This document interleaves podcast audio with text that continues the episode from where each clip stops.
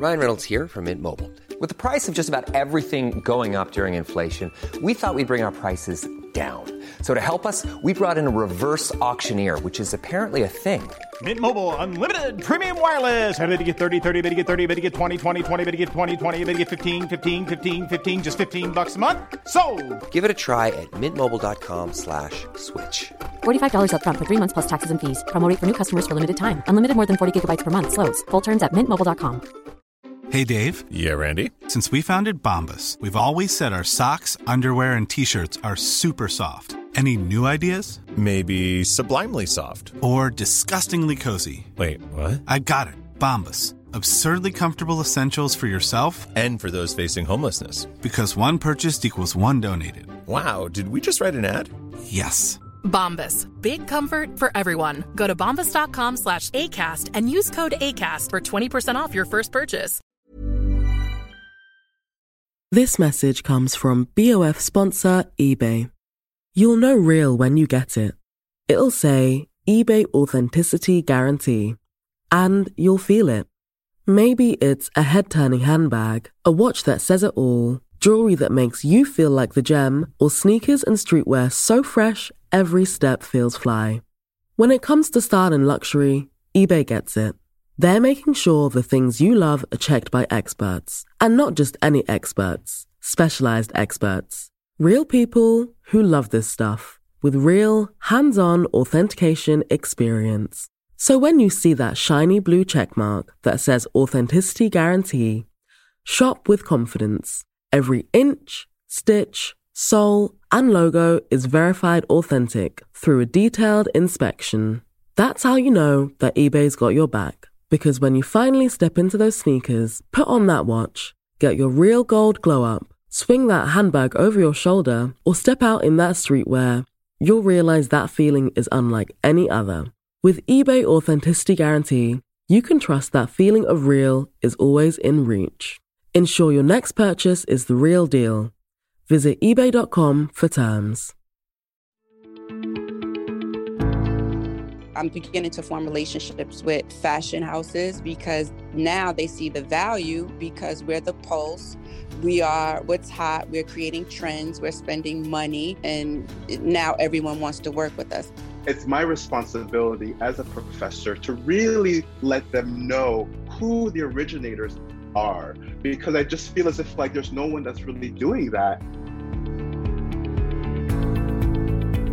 Hi, this is Imran Ahmed, founder and CEO of the Business of Fashion. Welcome to the BOF podcast. It's Friday, September 3rd. American stylist and fashion designer Misa Hylton rose to prominence in the 1990s for her work with hip hop and R&B legends such as Lil Kim and Mary J. Blige. She played a major role in bridging fashion and hip hop, but Hylton hasn't received her due credit for her lasting impact on fashion trends. This week on the BOF podcast, BOF columnist Jason Campbell is joined by Hylton and Nick Nelson, an adjunct professor at the New School who teaches a course on fashion styling, to discuss Hylton's life and work as well as the enduring significance of hip hop culture in fashion. Here's Misa Hylton and Nick Nelson inside fashion. Well, this is a conversation I've been wanting to have, and I'm so glad that you're joining this conversation, Nick, because I think you will add a different dimension um, to this. But we want to dive into Misa. This is this is about you. This is about your contribution to fashion. This is about your long experience in this industry. A story that's not not always known. So I would like to be a part of the telling of this story. And Misa, I was working in this industry during the time of your rise. I witnessed the delicate dance between fashion and hip hop. And I remember, I remember when the fashion industry treated hip hop like a pariah. Yes. But as we know, that has all changed.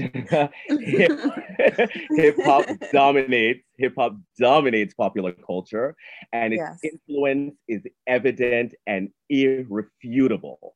But Misa, I, I was shocked when I floated your name among some of my fashion diehards, and Mhm. your name recognition was low in certain circles that I, to be perfectly honest, it should not be in, which for me only reinforced the need to have this conversation in this forum. And my through line for this conversation, Misa, is that Misa is is um, is hip hop culture essentially, and hip hop culture has been the dominant musical and style genre for the last three decades, and you are the architect of that enduring style. That's a big platform to sit on, and I want you to dissect all of this for me.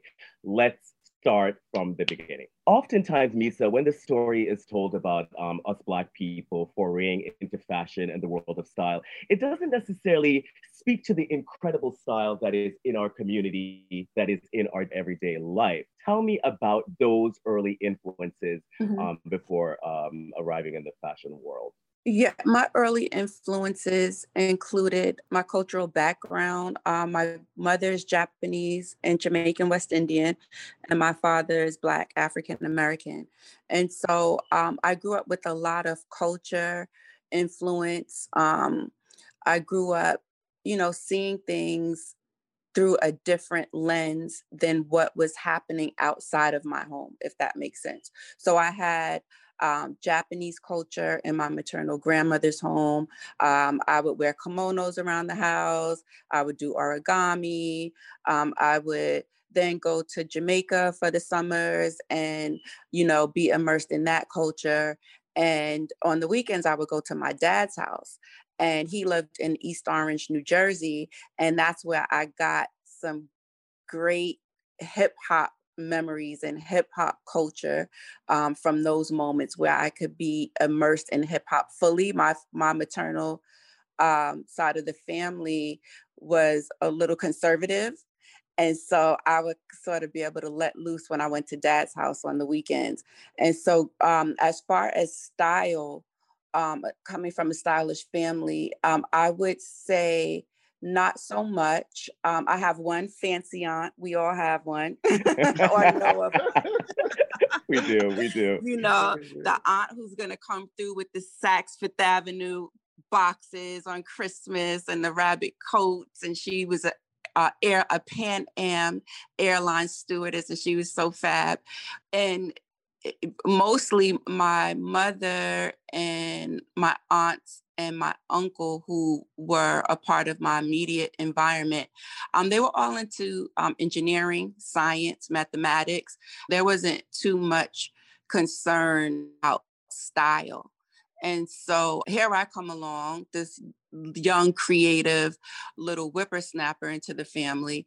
And um, I was just making my own creativity. And so the first place that I was able to express that creativity was on my body. So as early as five years old, I would be changing my clothes several times a day, getting in trouble for making laundry and a mess, but that was my creativity being born.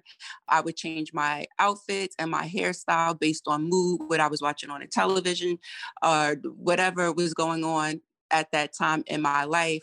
And that was the first place that I got to work with image. It was on my body. And, you know, the energy would change. And I'm like, oh, time to change my clothes, you know, wardrobe change. And it was just something that was innate and inside of me and very natural. Fashion wasn't something that was discussed um, in my immediate family. And I'm not sure if they even knew that that would be a career. I mean, they most certainly wouldn't have t- taken anything like that seriously. But fate would have it where I would be at the right place at the right time, where my natural gifts would be needed. And that's how I started my career in fashion by hanging out with Sean Combs, who I was dating at the time at Uptown Records under the tutelage of Andre Harrell.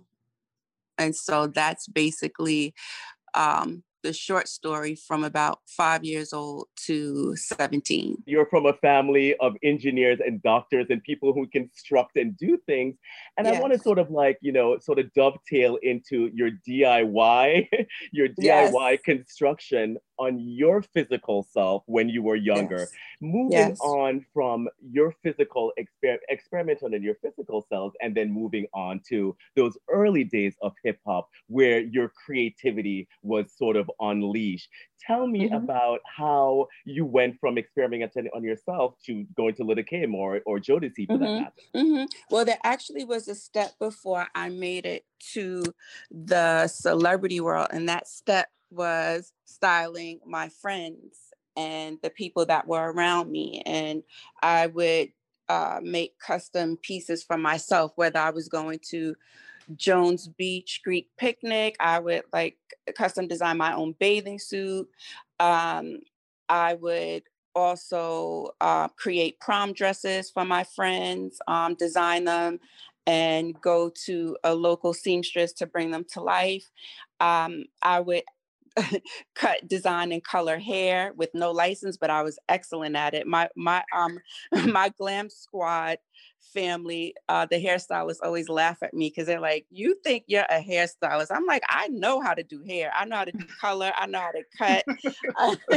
Again, that was a place where I could, you know, practice my creativity, and I always loved hair. My fashion styling hair has always been a a, a big focal point um, in my styling. Um, but yeah, so I would style my friends and family, and I had clients, and I would do their hair and make extra money um, on the weekends as a side job. And that's how I got practice in understanding people, understanding um, their natural sense of style and how to bring that out, as well as how to um, deal with clients basically and how to see the best in people and how to bring out their assets because as soon as i look at someone i see everything great about them and that's just how I see people and how I see the world. You say you see everything great about them, but you also I th- you also see them in a particular in a particular wardrobe.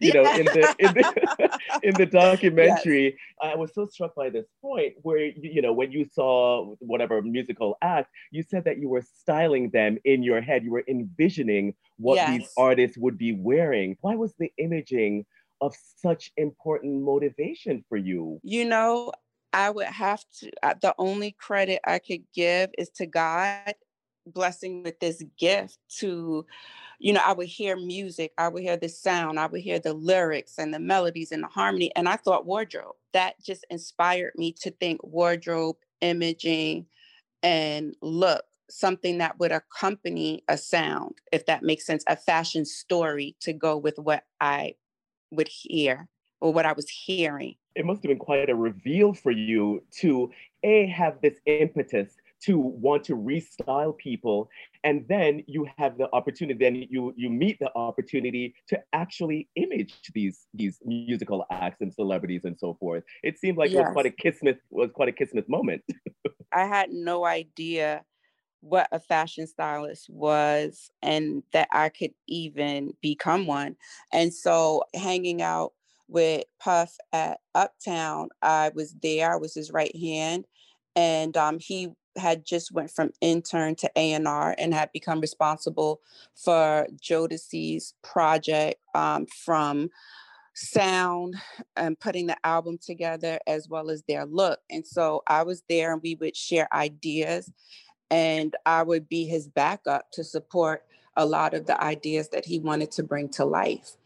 And um, when it was time for the first music video, Gotta Love, for Jodeci, um, I was able to assist on that project. But before we even got to um, the video, we had to convince Andre Harrell that this new look that we wanted to introduce um, we had to we had to convince him to allow us to do it. And um, at that time, R&B singers dressed up and they wore hard bottom shoes and suits mostly.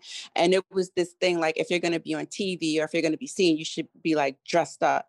And we wanted to represent for the youth and youth culture and show our style, you know, and show some of the cool things that we were wearing and that we were into, um, even though that they were singing love songs. Um, we thought that it would be cool to dress them like rappers, you know, to dress them in hoodies and um, combat boots and, and baseball caps to the back and leather. So there was a rock element in there as well. Misa, mm-hmm. I want to pause you there because I, sure. I want the audience to really understand what Misa is talking about, she is talking about streetwear. She's talking about when this is what this is what we call streetwear. This is we call the multi-billion dollar industry. This is when um, you moved from stage wear, essentially your Sunday's best suit that is uniform in the group, and you go on stage and you croon. That that paradigm was changed yes. by putting them essentially in streetwear to perform on stage. And so, um, you know, after about two hours, Andre finally agreed to let us go forward with this new look. And, um, you know, the rest is history as far as that's concerned. Um, it was a hit. I was at the cusp of music changing, fashion changing, the sound of music changing, the hip hop and R&B sound was being birthed. Yeah. And so I was right there. And uh, my natural talents and style aesthetic and boldness and courage to, you know, really believe in what I was creating it worked for me and and it stood out and it was something different and it was um it was fresh and it was youthful and it was current and it was trend setting yeah it, it, it was really a magical moment in hindsight because wow. i had no idea what was happening. I was just in the moment, totally immersed in it. I want you to take us back to the moment when fashion was just starting to embrace hip hop and, and and and more about your role in that. And I want to sort of dive into Little Kim because in my in my recall, um, Little Kim was such an integral um, part of the visibility. So I want to mm-hmm. understand mm-hmm. Where did Kim meet um, and how far you pushed the envelope with her, how much of the ideas was hers, how much was yours, and how did her small size sort of advance that creative collaboration? Because, you know, with, with challenges like that, I would think that, you know, some ingenuity would come about. And was Little Kim really the beginning of the forging of that true relationship with hip hop and fashion houses? I would have to say, backtrack a bit to the Queen, Miss Mary J. Blige. And she set the tone. Although she was a singer, she loved hip hop. We both loved hip hop. Um, and when we met, Andre wanted to introduce us. She, he he thought that we would be a good fit and that we could work well together because we were both from Westchester, and Westchester is its own little bubble. It's like you know, so close to the Bronx, so close to Harlem, but at the same time, it's the suburbs. So you get like the best of both worlds. You get urban and suburban. And so we understood each other completely. Um, and she loved hip hop. And although she was a singer, it was sort of the same thing. She wasn't about to put on a gown. You know, she wasn't um, going to have the same style as Whitney Houston or Mariah Carey or go in that direction. She wanted to be true to who she was. And um, I, I noticed that immediately. And so we incorporated a lot of hip hop style into her styling work. And, you know, she came out, her first album was a smash or style er, you know so many young girls related to it in the inner city and in the hoods and it was really powerful because of that because we were now able to see ourselves and see our style in the forefront on TV. And so those images and those moments reached artists like Little Kim, you know, who at that time she probably had not thought about becoming an artist yet you know, but she was influenced by Mary J. Blige and empowered by Mary J. Blige's style. So um, by the time um, we had all reached a level of success, um, I had now gone from working under the Uptown umbrella to uh, to every record company calling me to style. You know, so I've you know I've worked with almost every artist and um, the hip hop and R&B lane at least one time. I want to um, to interrogate the that period between Mary and Little sure. Kim. I, I think that's a very important. And Nick, this is where I would like to bring um, you in in this conversation, uh, because uh, it was a very important styling decision that you made with Mary J. Blige. And a lot of this is illustrated in the documentary, Misa, in that, you know, initially yes. she came out with more masculine styling. That was what she was more comfortable with, was a part of her armor. But then that gradually changed. A feminization, um, a feminization started taking place. It started taking place with Mary. And then by the time with Lil' Kim, it was something completely, uh, it was it was full feminine. So Nick, yes. your, your yes. course, your course covers this area of feminization that, that, that I'm about to delve into. But tell us about your observation on the theme as it relates to Misa's styling. I think it's important now more than ever that my students, you know, who will be the next fashion stylists, fashion photographers, and fashion designers are able to demonstrate an ability to you know, like decode the concepts behind images and understand the implications of these images. And I cite Misa's work, particularly with Lil' Kim, as an example when I lecture on sex and feminization and how that can be weaponized mm-hmm. styl- stylistically. You know, oftentimes, mm-hmm. as we know, when women occupy male dominated spaces, the natural inclination is usually to follow the paradigm that exists, which usually results in them sort of acquiescing. And what's extraordinary about Misa's work is that she has consistently gone against the paradigm, you know, which has allowed my students and I to have really insightful discussions on patriarchy and agency and you know which begs the question you know for Misa i'm just curious like how much were you and little Kim in the creative driving seat? And were there any like men in the background dictating any of these choices any A&Rs or managers or were you guys solely doing this together? And were you even thinking about sort of like you know female empowerment and owning sexuality? Or was it just simply just two girls having fun with clothes? Well no we weren't thinking about that um, at all and i think that's the beautiful thing about it that we didn't overthink anything so there was no fear and there was no limitations and there were no boxes. Just by listening to what she's saying it provoked us to want to highlight femininity and sexuality and to do it with intention and creativity and I guess courage in a lot of ways. Because, you know, up until then, the founding mothers of hip hop, you know, as you said, they had to go toe to toe with the guys. So they wanted to be just as tough and they didn't want to be looked at uh, or sexualized in that way because they want they were being you know they wanted to battle with the best of them the best of mm. the guys and be seen as equals and so because they laid that foundation um, and solidified that female rappers were indeed talented powerful valuable and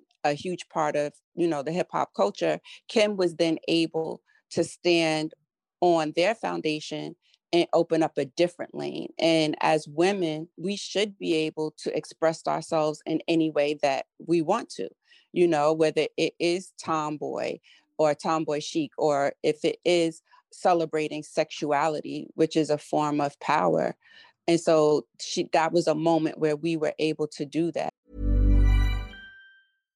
One size fits all seems like a good idea for clothes until you try them on. Same goes for healthcare. That's why United Healthcare offers flexible, budget friendly coverage for medical, vision, dental, and more. Learn more at uhc.com.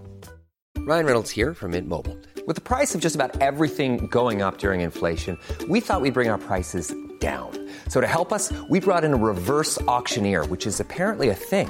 Mint Mobile unlimited premium wireless. Ready to get 30, 30, bit to get 30, bit to get 20, 20, 20, bit to get 20, 20, bit to get 15, 15, 15, 15 just 15 bucks a month. So, Give it a try at mintmobile.com/switch. slash $45 up front for 3 months plus taxes and fees. Promo rate for new customers for limited time. Unlimited more than 40 gigabytes per month slows. Full terms at mintmobile.com.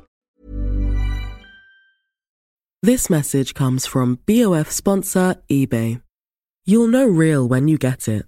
It'll say eBay Authenticity Guarantee. And you'll feel it.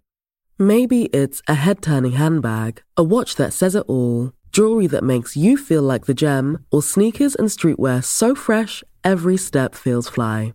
When it comes to style and luxury, eBay gets it.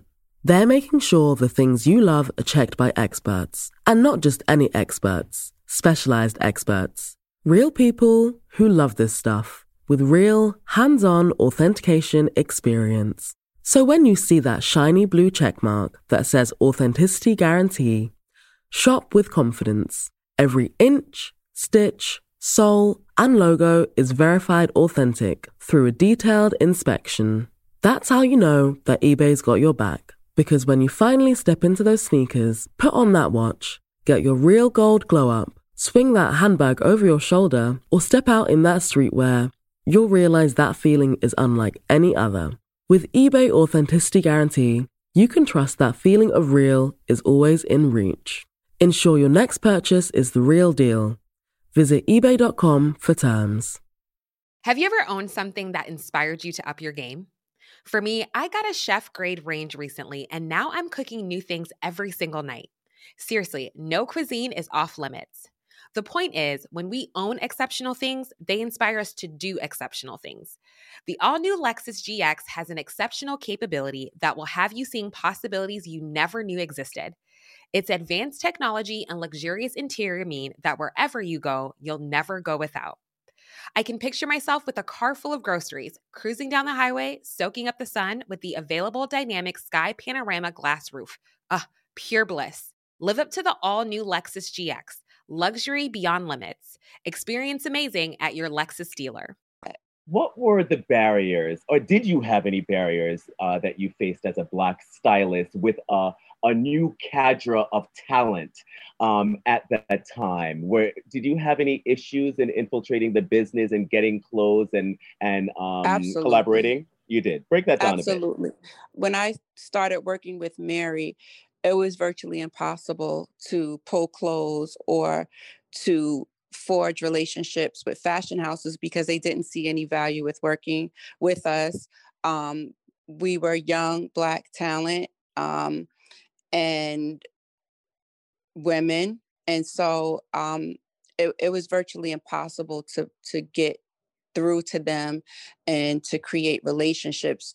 But I always say where there's an obstacle, there's an opportunity. And that was when I put on my designer cap, cap and began to design custom looks for my clients, which included Kim. I mean, which included Kim later on down the line. But okay, so that's from Mary. And now when we fast forward to Kim, by that time, I'm established as a fashion stylist. I'm beginning to form relationships with uh, fashion houses because now they see the value because we're the pulse. We are what's hot. We're creating trends. We're spending money. And now everyone wants to work with us. Now we are we are being invited to Milan, to the Versace show, Fashion Week. Forget about it. We're front row. Um, invited to all of the luxury fashion house events, whether it was fashion shows or, or private parties. I think that's important as well to to outline, Misa, to state that in fact the industry did not they did not usher in they did not fully usher in um, you know this whole new cadre of, um, of talent. And in fact, let's be honest, fashion was really looking at the hip hop movement with their noses in the ear. It wasn't style that was particularly credited. It was um, in your face. It was, you know, logo driven. It was really yes. sort of brassy and brash. And from the fashion, the sort of core fashion side, that wasn't really, that was not really embraced. However, what did you think when brands like Chanel, Tommy Hilfiger, and others started to appropriate the hip hop styles in their own design? And remember, that came in quick succession. That didn't take years yes. to materialize. They were like, oh, all of a sudden Chanel is like, you know, there's gold that's flinging everywhere, not in their traditional right. way, but in a, in a very hip hop style. In fact, when I saw some of those images, Mies, I gotta say, I cringed a little bit. I cringed at the yeah. cultural really cultural appropriation, if you if you want to call yes. it that. What did you think about that? And were you did they engage you to consult on those collections, those hip hop collections? No, I I mean I one word can sum it up what I was thinking. Wow. Wow. That's what I used to say. Wow. I didn't let it bring me down. Again, it felt like there was nothing I could do about it anyway you know, at that time, like, who am I in the big world of fashion? And what you know what am i to do? Go to chanel and and to the creative director and complain? You know what i mean? There's no recourse. Our fashion um, aesthetic was just you know was being appropriated. But we continue to do what we do and to push forward. Um, and there were some cases where they would engage us like i said they would invite us to the shows and sometimes i would see the outfits that we had on in the next year's collection whether it was colorways or specific styles or the way that we put things together or or any of the custom pieces that I was creating, I would see something similar later on. But again, it just didn't feel like it was anything that we could do about it. Um, and so we just continue to press on and continue to do what we do.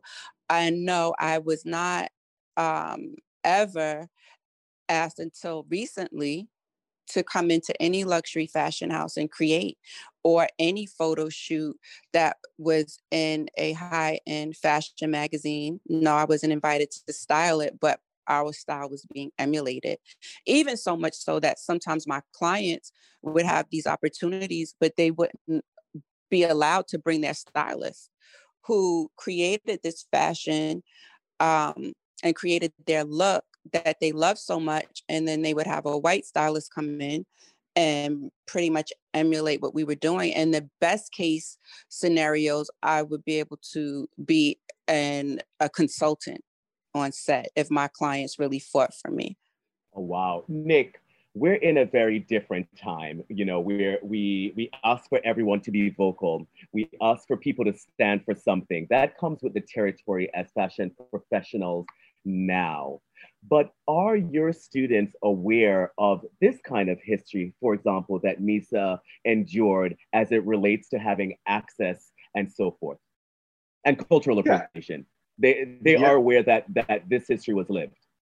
Yeah, absolutely. And I think one of my lectures that I do in Inside Fashion Styling is to, to give examples of cultural appropriation versus cultural appreciation, and also giving them a blueprint of where these things come from. You know, I remember years ago when I had assist when I was working on jobs, and I remember my assistants were just, you know, so enamored with Lady Gaga and like her thinking that it was so genius. And I would say, Oh, well, do you guys know about Grace Jones and Leigh Bowery? Mm. you know, people like mm-hmm. Nina Hagen and La Belle. Mm-hmm and they didn't mm-hmm. know about these people you know and so this was a huge impetus for me to do my course i mean i do a lecture on the cultural significance of grace jones and i'm always baffled that here i am at a prestigious art school and no one knows who grace jones is you know so i think whether it's grace jones whether it's bringing in misa it's my responsibility as a professor to really let them know who the originators are because I just feel as if like there's no one that's really doing that. And their eyes just like light up because they don't know about Grace and Leigh Bowery and, and what Misa did. I mean, even just watching the remix, I was blown away about the whole Jodeci thing, you know what I mean? And how that changed from like the sort of like the temptations and you know, black sort of R&B singer is supposed to be so presentable and so proper and to see that to know the history behind that. I mean, I'm even learning. So I think this is incredibly important for this new young generation of creators to actually know that it didn't start with the Lady Gagas of the world. Let's just take that in and reflect on what has transpired in the last 40 years in hip hop and R&B influence on global style consumption. You know, I want to be very yes. clear here that we're not just talking about, oh my God, there was some cool little situation that was put out. We're talking about consumption.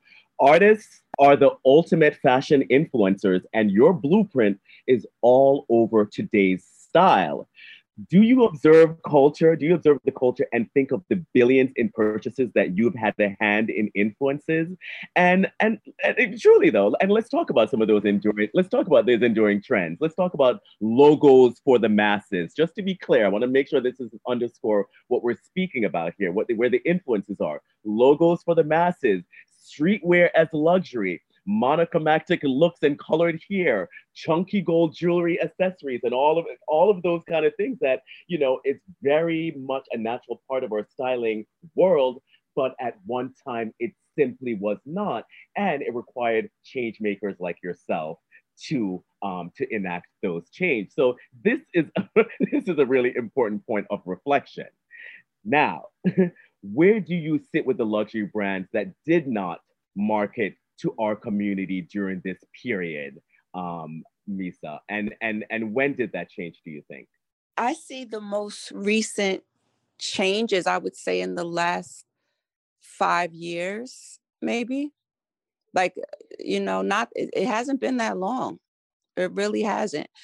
Um, and how I feel about them not marketing to us or celebrating us or including us in the time before um i feel like it was it was unfortunate for them because they lost out you know at that time and they began to catch on um and first it was because of the money and the excitement and the energy that we generated and now we're finally at a point where I think these brands and corporations are beginning to approach being more real about engaging us and what that looks like and what diversity looks like what inclusion looks like um, how to really support us and not just drain us and milk us dry for all of our creativity and for what we can do for them as far as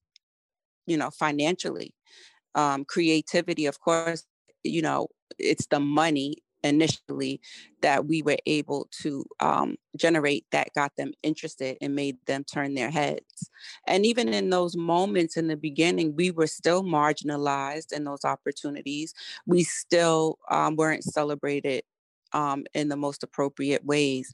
But I think now we're at a time in the world where so many things are changing and so many systems are being rebuilt. And so, is it always um, 100% authentic in the way that we're engaged now? Absolutely not. But it's a start. And there are some brands like MCM who are authentic um, in celebrating um, hip hop culture in particular and highlighting people like myself. They actually funded the remix film. I want to speak uh, about MCM, and this is a great time to do so. And MCM Misa is your current, um, it's your current gig. Let's say you're the global creative partner um, at MCM. I believe you've been there for five years, and yes. I want to, but I want to go back.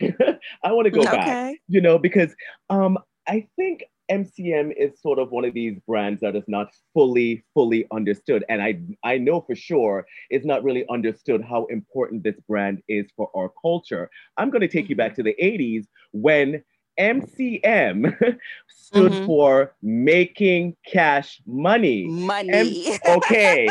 MCM was the label of money. You wear MCM yes. accessories with Lotto shoes. It was yes. all about the money. So I want to make it very clear to the audience out there. So for the Black community, MCM, I know that there are other logo driven companies, LVMH and other mm-hmm. and, and so forth out there, but L, L, um, MCM holds a very very, very, very special place. And I love how the acronym, you know, was was yes. um was um you know um, morphed to suit our yes. community. So right. tell me about, you know, MCM, certainly give us a little bit of a history on that and also your current work with them. And also, mm-hmm. you were diving into how MCM, the brand, served the Black community. I, I would like to know how they serve the Black community, considering that they have such a long history in it and have changed hands from German ownership to Korean ownership and so forth. So let's let's break down. Let's break that down. Well, let's start with um, the fact that MCM was actually the go-to brand in pocketbook and the most popular even before Gucci and LVMH um, and Louis Vuitton um, initially. Like they were considered, you know, luxury, especially in our communities. And um, so, with that fact, when you go back to the 80s, um, you see MCM is like a staple. I mean, growing up, my aunties had MCM bags, and I couldn't wait to get my hands on one. That's what I saw. And of course, the Gucci's and, and Louis Vuittons came later, but it was definitely a staple in hip hop fashion and Black fashion. And so, to fast forward to now um, and, and I agree with you. MCM isn't always understood. Um, they're very boutique, but the heritage is unbelievable. Their desire to be in tune and in alignment with um, fashion that's outside of the box, um, not having a desire to um, be inauthentic to who they are, even though it may you know take them into a different level where people may know them a bit more they stay true to their roots and what they believe in under the leadership of miss kim who's an amazing she's the owner now and she's amazing powerhouse of a woman and she's a woman of color being a, a korean woman and we connected um you know on an asian level as well as um an empowered woman level. And um you know, it, and as far as what they do to support um, Black creators, I mean, just look at the film. What Fashion House has done a film that has highlighted um, unsung heroes in fashion and people who have not um, had certain opportunities or have not been celebrated in fashion. And so that speaks volumes that they would fund a film that highlights individuals such as myself, April Walker, um, Dapper Dan, Kerby Jean-Raymond. Um, yeah. And so it, just having that opportunity to, you know, be in the film was like it, it, was a gift from God, honestly, because so many people who did not know my contributions now know. And um, I'm very modest. And so I'm not one to go out and say, oh, I started that or oh, that trend, I did that in the 90s, or, you know, I I created this, or, you know, the, the clients and, and the artists that I work with, we were doing those styles that and we were doing streetwear. I'm not going to go out with a bullhorn. Um, and, you and probably should. uh, that's just not me. I, am just I love to create, you know, at my mm-hmm. core. So mm-hmm. as long as I can create, it, I'm happy. You know, that's my passion, and I'm just a true creative and a behind the scenes type person. And so also being a part of that film was very different for me to share my story in front of the camera because I'm always behind the camera working for the person in front of the camera and so sharing my story was it was empowering you know it, it was a, a wonderful opportunity to share my story um, and, and, what i had done to contribute to um, the, to fashion and to the culture and so many opportunities came forth from that moment and so you know that was all made possible through the MCM opportunity. And uh, once we, I, I met uh, uh, Rita at um, MCM. She was a VP there at the time.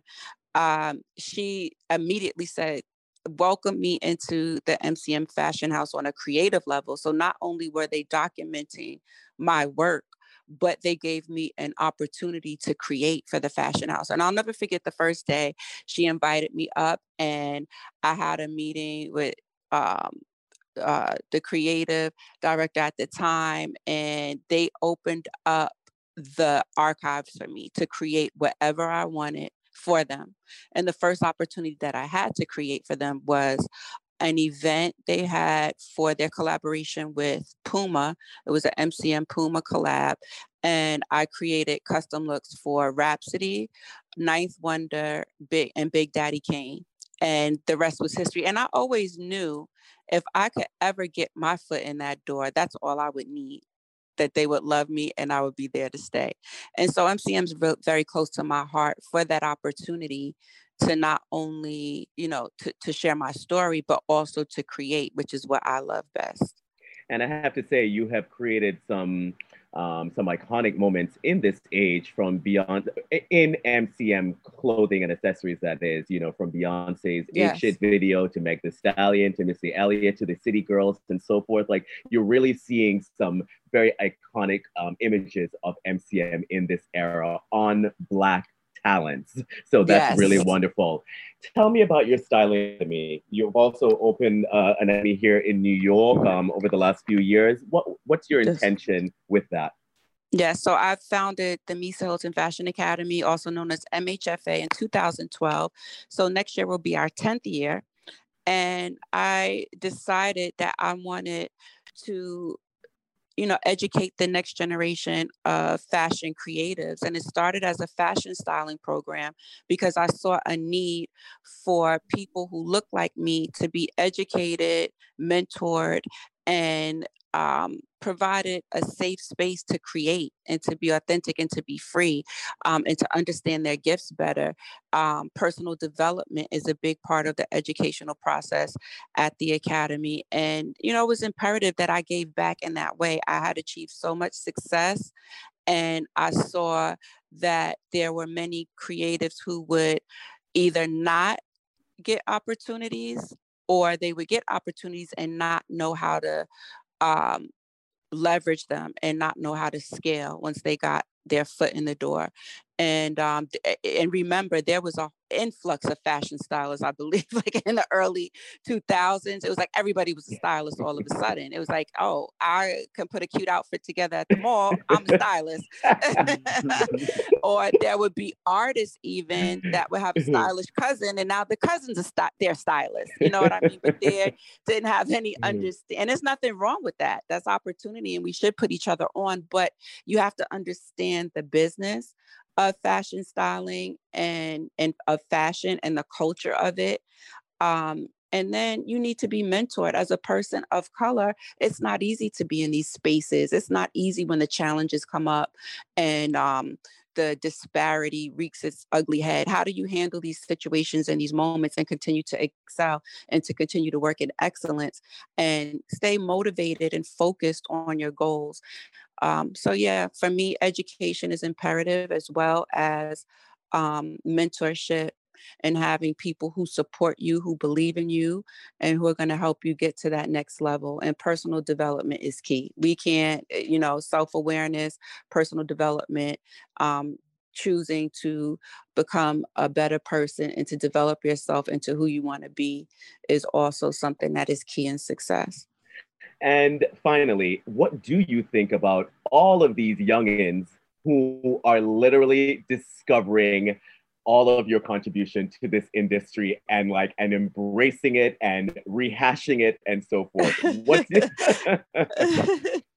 what do you think about that? I think it's awesome. I think it's wonderful. Um, when I see um, reinterpretations of my work or my work emulated, I'm always you know, excited and thrilled about it. I welcome it. I think it's amazing. Who knew that a little girl from Mount Vernon could have such an impact? On fashion. You know what I mean? I'm not trained at Parsons. I have no formal fashion education. I have hands on experience and grit and blood, sweat, and tears and an entrepreneurial spirit in mind. And that's what got me to where I am today. So um, just knowing the road that I took, the road less traveled in, in, in many cases, and having to sort of create this lane that didn't exist. And there were so many, you know, challenges and trials and tribulations, as well as happy, exciting, iconic moments in that journey. And so when I see that um, it makes me happy to know that that is something that I created that has so much power and effect on people that they would choose to want to gravitate towards it. That is absolutely wonderful. Misa, on that note, I am so grateful for your time today. It's just really, really illuminating. I, I learned from this exchange. Nick, Thank you so much for joining us today and for your insights on this subject. And Misa, I'm, I'm no doubt you'll be having more conversation about your contribution because they are enduring and lasting. And um, I hope credit will continue to go your way. So thank you so thank much again. You. I greatly appreciate it. Nick, thank you. And thank, thank you. you, Nick, for including me in your educational history of Black creatives. Thank you so much. If you enjoyed this episode, don't forget to subscribe to the BOF podcast for our look inside fashion and how it connects to currents in the wider world. If you're not yet a BOF professional member, join today with our 30 day risk free trial and benefit from exclusive access to agenda setting analysis you won't find anywhere else. The BOF podcast is edited and produced by Emma Clark, Kate Vartan, and Kevin Bobby Blanco in the BOF studio team.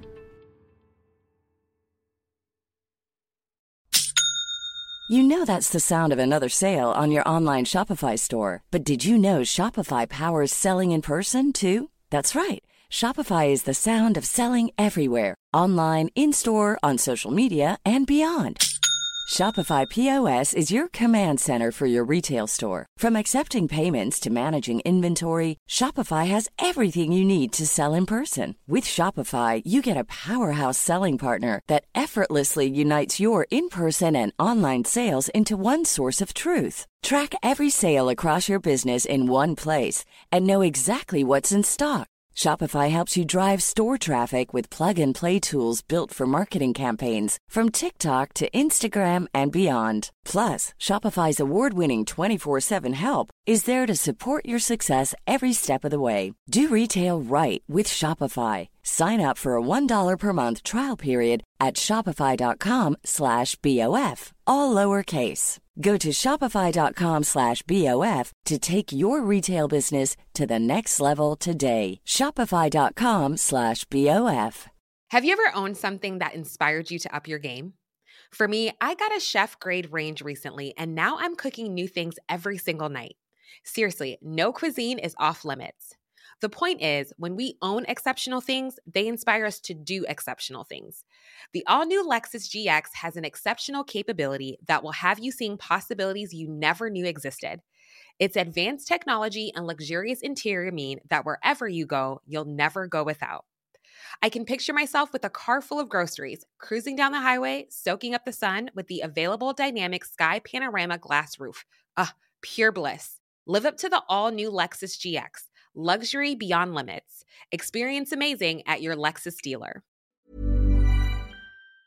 Mom deserves the best, and there's no better place to shop for Mother's Day than Whole Foods Market. They're your destination for unbeatable savings, from premium gifts to show-stopping flowers and irresistible desserts. Start by saving 33% with Prime on all body care and candles. Then get a 15-stem bunch of tulips for just $9.99 each with Prime. Round out Mom's menu with festive rosé, irresistible berry chantilly cake, and more special treats. Come celebrate Mother's Day at Whole Foods Market. Even when we're on a budget, we still deserve nice things. Quince is a place to scoop up stunning high-end goods for 50 to 80% less than similar brands. They have buttery soft cashmere sweaters starting at $50, luxurious Italian leather bags, and so much more. Plus, Quince only works with factories that use safe, ethical, and responsible manufacturing. Get the high-end goods you'll love without the high price tag with Quince.